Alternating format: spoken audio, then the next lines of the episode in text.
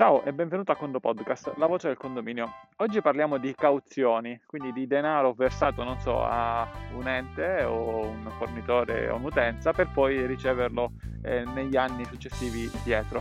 Ma prima, se ascolti come meglio che sia questo podcast il giorno stesso che esce, ovvero l'1 febbraio 2021, ti ricordo che oggi inizia il corso di aggiornamento AG 2102, cioè il primo corso di aggiornamento dell'anno 2021. Per informazioni condomani.it/ag-locandina o direttamente per pagare ag-bonifico o ag-carta per pagare con carta o PayPal.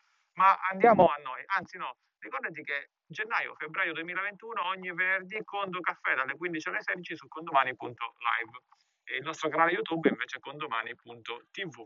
Andiamo quindi al punto della questione di oggi, gli anticipi a un fornitore. Ad esempio, fornitore di energia elettrica, bisogna versare 200 euro in anticipo, è un esempio, non dico in realtà avviene questo no, oppure fornitore, qualsiasi altro fornitore, versare 200 euro di cauzione per poi riceverli un po' di anni dopo. Ci sono diverse possibilità, intanto ti dico che siamo, quello sì, San Luca, a Bologna. Ci sono diverse possibilità, il podcast di oggi non vuole darti semplicemente la soluzione sulla migliore possibilità, ma andare a ragionare a livello contabile cosa succede con le varie soluzioni, quindi un esercizio contabile. E quindi la cosa più semplice, a consuntivo andiamo a mettere 200 euro di spesa e leggeremo come pagate, perché effettivamente magari facciamo anche un bonifico, e quindi il consuntivo cosa succede? Aumenta di 200 euro e il saldo dei condomini aumenta di conseguenza di 200 euro e i condomini dovranno dare poi a fine anno questi 200 euro al condominio. A fine anno, inteso come bilancio, cioè il loro saldo, la somma dei loro saldi singoli aumenta a consuntivo di 200 euro.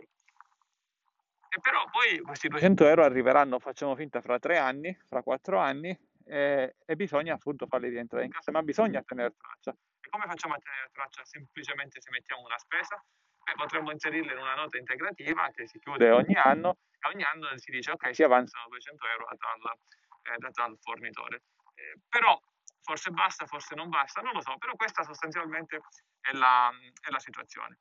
Un'altra delle possibilità potrebbe essere quella di, sempre nell'esercizio ordinario, di inserire, anzi facciamo così, sbagliata, non inserire nulla, si anticipano questi soldi e se ne perde traccia, dopodiché ci sarà una cassa che non pareggerà mai, no, questa è sbagliata. Potremmo anche inserire nell'ordinario questa spesa di 200 euro, per poi andare a duplicare il movimento con una spesa di meno 200, cioè soldi in ingresso, ma a questo punto questi soldi non sono arrivati, ma sono senza data contabile, senza risorsa. E quindi noi abbiamo inserito 200 euro, abbiamo tolto 200 euro a livello di bilancio e a consuntivo abbiamo sostanzialmente zero. Di cassa abbiamo eliminato 200 euro e non abbiamo inserito nulla perché la spesa non è stata contabilizzata. E quindi a fine anno avremo 200 euro di cassa in meno. Avremo un credito da un determinato fornitore, che appunto lo indichiamo ad esempio fornitore cauzione, dando il nome esatto chiaramente del fornitore, ma il consuntivo dei condomini non sale. E quindi cosa significa? Che per poter fare questa operazione, dato che il consuntivo è 0, 200 euro li doveva avere perché effettivamente magari, non so, in linea generale o qualche condomino ha pagato qualche denaro in più nel corso del tempo e ancora non l'abbiamo restituito, o qualche fornitore non è stato pagato. Anche qui la soluzione che traballa, ma in ogni caso, andando di esercizio in esercizio, avanti, è certo che comunque questo credito ce lo portiamo avanti e c'è traccia. Però mancano effettivamente questi 200 euro al bilancio. E quindi se la soluzione di prima, quella iniziale, riusciamo a dare i soldi, riusciamo a far aumentare il consuntivo, e poi ci dobbiamo ricordare di richiederli dietro, questa soluzione è tutto viene ricordato, però effettivamente questi soldi a bilancio non escono. Nella prima soluzione si potrebbe dire, vabbè, comunque è un happy problem, se fra 3-4 anni i soldi torneranno dietro, comunque è una buona cosa. Saranno 200 euro che potremmo, non so, ripetturare un paio di ringhiere, non lo so. Entrambe forse non sono perfette. Una terza soluzione, poi ce ne sono sicuramente delle altre che non ti dirò in questo podcast, perché in questo momento, in questo bellissimo posto, non vengono in mente. Un'altra soluzione è quella di utilizzare un esercizio straordinario per le cauzioni. Nell'esercizio straordinario inseriamo questo movimento e facciamo come la soluzione precedente, quindi i 200 euro che escono da un lato e i 200 euro che non entrano, quindi duplichiamo il movimento, cambiamo il segno, ma non inseriamo la data contabile della risorsa nel secondo movimento, quindi un ID1 tranne i 200 euro che escono, nei D2 saranno questi 200 euro che sostanzialmente dovrebbero entrare ma non entrano. Però a questo punto ci sono due strade sostanzialmente per arrivare, diciamo, a essere corretti o non corretti. La prima è quella di chiudere l'esercizio straordinario a fine anno e la seconda è quella di non chiudere l'esercizio straordinario. Andiamo sulla prima.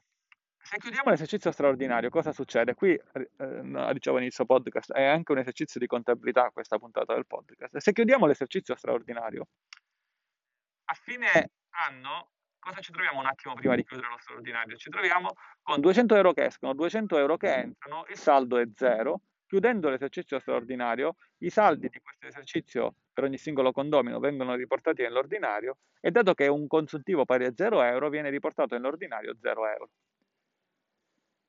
Esisterà comunque un credito verso il fornitore perché quel movimento non è stato pagato, ma anche qui non siamo riusciti a chiedere i soldi al condomino a livello di bilancio. E quindi l'ultima strada che rimane è quella dell'esercizio straordinario che rimane aperto. Ogni anno viene riportato avanti. Quindi potrebbe essere nei condomini dove vengono pagate queste cauzioni, può nascere un esercizio straordinario di cauzioni generico, non una cauzione per ogni fornitore, in cui si fa sempre questo giochetto. Un movimento quando escono e un movimento d'ingresso perché devono entrare nello stesso tempo in cui escono, devono entrare da un punto di vista di competenza, ma da un punto di vista di cassa entreranno fra qualche anno. E riportando questo esercizio straordinario negli anni non viene chiuso e quindi sì che sostanzialmente abbiamo nel tempo questo credito. Ora sì, a bilancio finale cosa succede? A bilancio finale quando se dovessimo stampare comunque il bilancio dell'esercizio di cauzione, comunque il condomino deve dare 0 euro, questo è vero. Però nulla va a intaccare l'ordinario, ma a questo punto si pone però un problema, non è che siamo arrivati ancora a soluzione, ripeto, la sto prendendo larga per il motivo di esercitazione.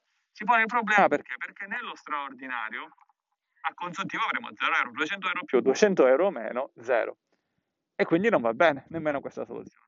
E quindi andiamo forse alla soluzione migliore, i 200, anzi pensaci un attimo, qualche secondo, intanto facciamo così, cambio l'inquadratura, ci pensi e poi tiro la soluzione. Intanto che arriva una soluzione, San Luca, prima si vedeva, magari prima o poi faremo un podcast a San Luca.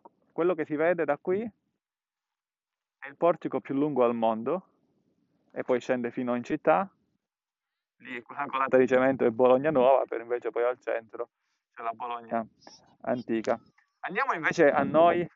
Invece qui si arriva sostanzialmente da 300 scalini, che è un bellissimo posto, dietro c'è una bellissima scuola di infanzia, scuola elementare. Ma andiamo a noi, se noi andiamo a inserire questo movimento in uscita nell'ordinario, nell'esercizio ordinario, succede che il consuntivo aumenta di 200 euro, ok, quello che volevamo. Il movimento di meno 200 euro, invece, quello in ingresso, senza data contabile, senza risorse, lo inseriamo nell'esercizio straordinario, cioè le cauzioni da ricevere. Quindi non sono, come dicevamo prima, le cauzioni entrata e uscita, ma sono sostanzialmente le cauzioni che devono ritornare in cassa. Dato che lo straordinario non lo chiudiamo, a questo punto cosa succede? Succede che dobbiamo effettivamente ricevere questi denari, ma in un certo senso non li riceviamo. Quindi se volessimo stampare solamente, non lo dobbiamo fare, lo straordinario delle cauzioni, vediamo che i condomini avanzano dei soldi, ma non chiudendo lo straordinario, riportandocelo sempre avanti, questi rimangono separati dall'ordinario e dagli altri straordinari. E quindi nella situazione patrimoniale è chiaro che i condomini avranno un credito per le cauzioni, ma è normale che sia così, è esattamente quello che volevamo. Nell'ordinario i soldi invece sono usciti, il consuntivo è aumentato e quindi abbiamo ottenuto l'obiettivo. Chiaro, qualcuno potrebbe dire, hai dovuto creare uno straordinario per le cauzioni, una o più cauzioni, ci portiamo avanti questo straordinario nel tempo, dovremmo poi stampare tutte queste carte, ma anche no, potremmo semplicemente dirlo nella prima nota integrativa, questo è un consiglio, non dico che va stato così, o magari solo la prima volta a stampare il primo anno, e poi rimane sempre comunque aperto, e prima o poi quando questi soldi riarriveranno ci sarà questa, chiuderà l'esercizio, e renderai noto di tutto. Come parola chiave San Luca, seguito da un voto da 1 a 5 per farci capire quanto ti è piaciuta questa puntata. Ti ricordo del canale YouTube condomani.tv, iscriviti così sarai sempre notificato delle novità, Condo Caffè, Condo Time e varie presentazioni. Un caro saluto dall'ingegnere Antonio Bevacqua e a Condo presto.